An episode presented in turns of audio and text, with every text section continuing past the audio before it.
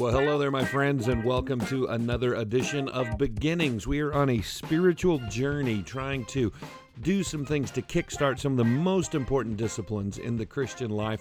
And as we do this, we are taking week to week to study a different topic, to memorize a verse, and to challenge ourselves to specific actions. I'm so thankful you've been on this journey with us.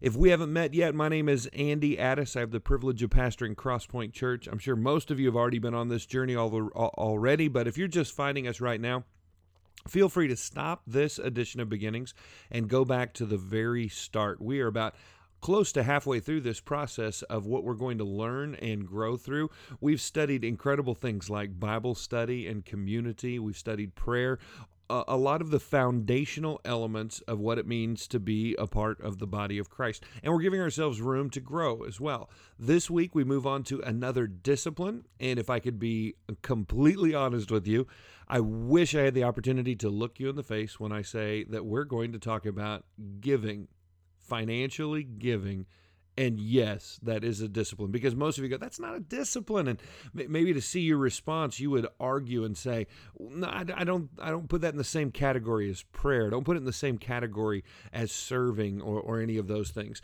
Well, I'm glad you've tuned in because what we're going to do is give the biblical basis for that being an actual reality that giving is a discipline. And why is that?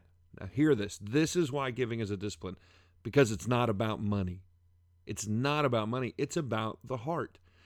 You see, there is biblical evidence that this is a very important issue to God. Now, we know just logically that God doesn't need our cash. There is nothing we have that He didn't give us in the first place.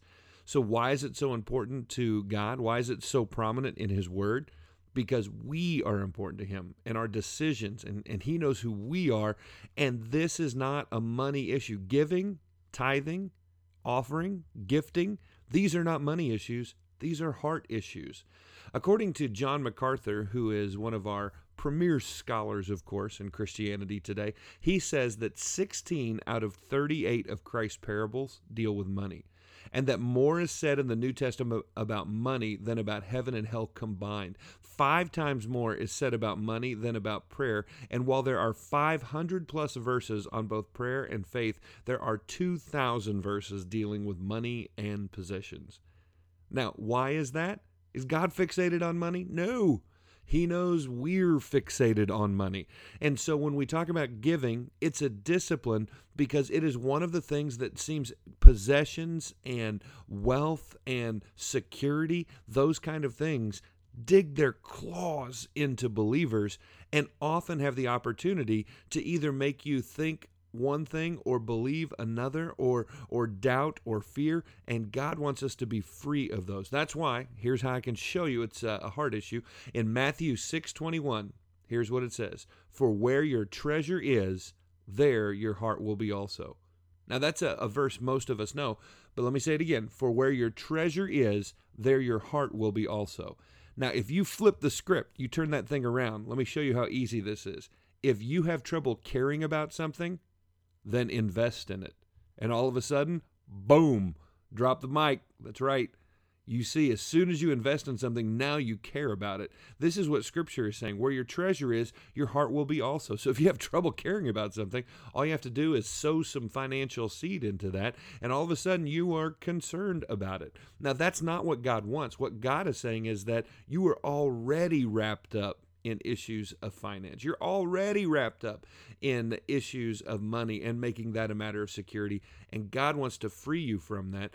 And that's why it's not about money, but it's about a matter of the heart. So let's do a, a quick Bible study here on some things that we know Scripture teaches. First of all, money, money itself, it's not evil.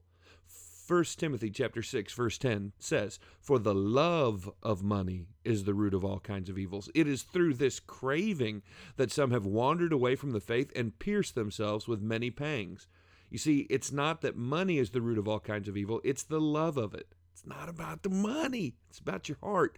God wants your heart. And so he says the love of money is what draws us away.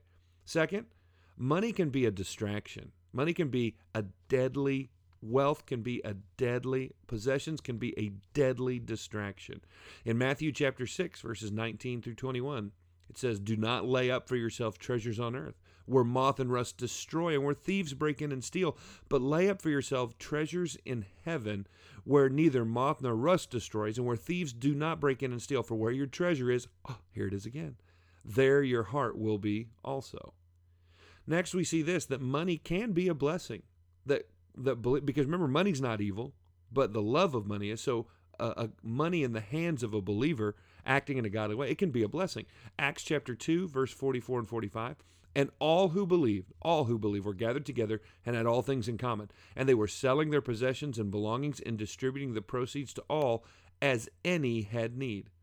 Man, when you put godly blessing in the hands of godly people with God hearted direction, even things that cause others to be greedy or, or, short sighted, myopic in their approach to faith in the hands of the right people handled the right way even those kind of things that lead others astray can be a blessing. Money can be a blessing. This one's really important too. Money should not control you this is really the heart of the issue this is why god says it's a hard issue he is tired of money and possessions and wealth and, and the power that goes along with that controlling his people 2 corinthians chapter 9 verse 7 says each one must give as he has decided in his heart not reluctantly or under compulsion, for God loves a cheerful giver.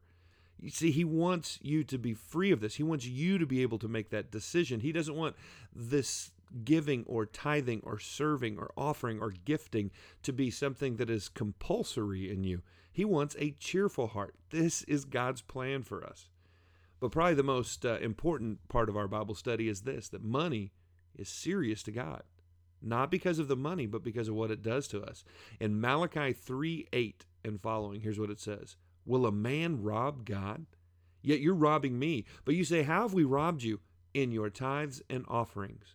You are cursed with a curse, for you are robbing me, the whole nation of you. Bring the full tithe into the storehouse, that there may be food in my house, and thereby put me to the test. That's a unique verse. Put me to the test, says the Lord of hosts, if I will not open the windows of heaven for you and pour down for you a blessing until there is no more need. You know, I heard it taught once years ago that this passage says, you know, bring the full tithe into the storehouse. And if you don't do that, you're cursed with a curse. And, and so they did the math on that. They said, you can give God 10%, which is what a tithe is, and have 90% of your money blessed, or you can keep 100% of it and have it cursed. It's an interesting way to read that verse what I think it's getting at is that it's not about cursed money, it's about broken relationship with God. He doesn't want you to rob him of yourself, of your heart, of your devotion. And the way that we indicate so many times, human beings, where your treasure is, there your heart is. God, wants to bless us, and we need to realize that we bring that whole tithe. We bring the full tithe. Verse 10 in Malachi 3, verse 10 bring the full tithe into the storehouse. Notice it doesn't say give, it says bring. And you bring it because God's the one who gave it to you anyway. It's His. You bring it to Him. You don't bring something that belongs to you. You give something that belongs to you, but you bring it if it belongs to God anyway. So what what about giving? There's a couple of things that I think we misunderstand. A tithe versus arbitrary amounts. Now, a tithe in the Bible is 10%.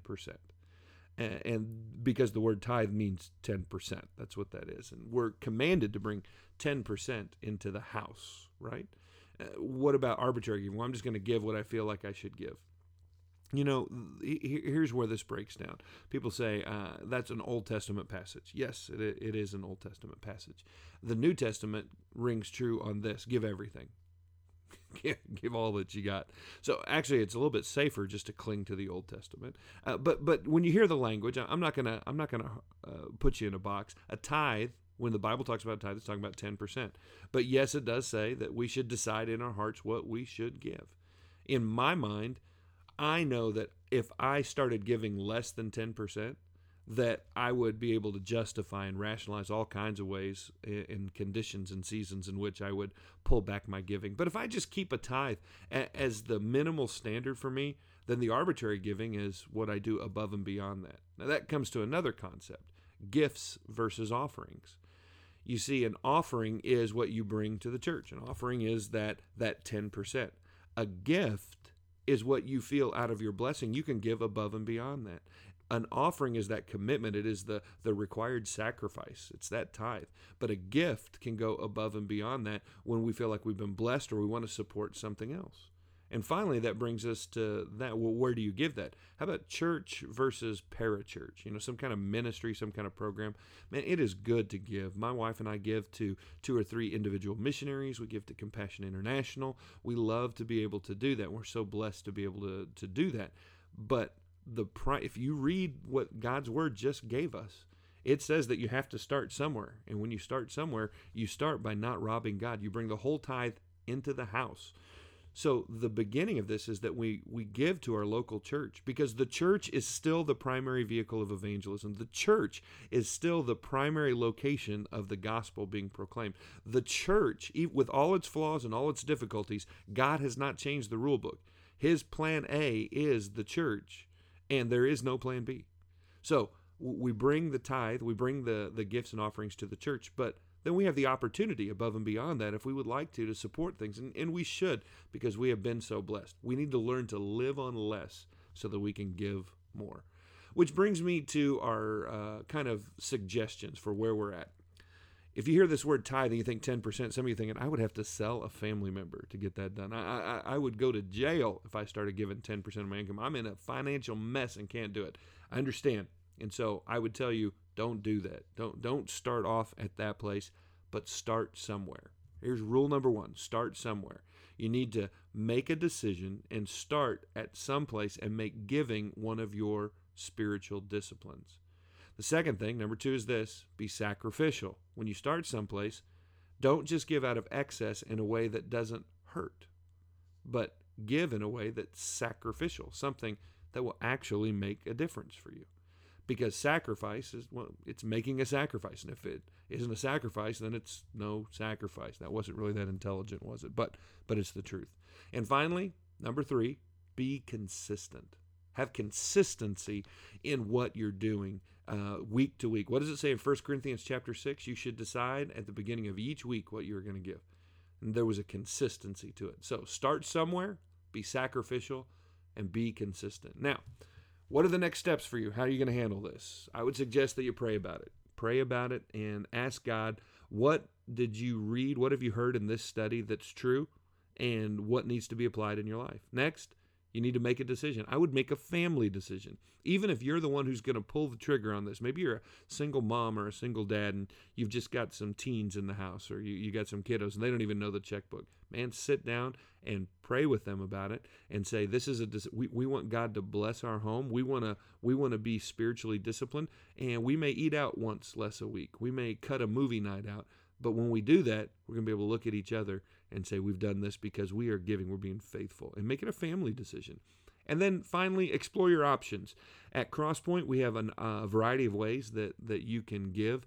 There's uh, electronic ways that you can do. There are, of course, weekend opportunities that you can just uh, drop some uh, offering in during the service and that time of offering. There, there are many ways to do that. And to explore your options, look at your weekend folder, your material that you have, or talk to your campus pastor. They'd be more than happy to point you in that direction. Either way, don't forget when it comes to giving, wherever you're at, whatever's going on in your world, start somewhere, be sacrificial, and be consistent. It is a discipline. It's not about the money, it's about your heart. And this is about learning to give more and more of our heart over to Him. God bless you. Hope you have a great week, and we're looking forward to hearing from you and uh, seeing you next time at Beginnings. God bless. Bye bye.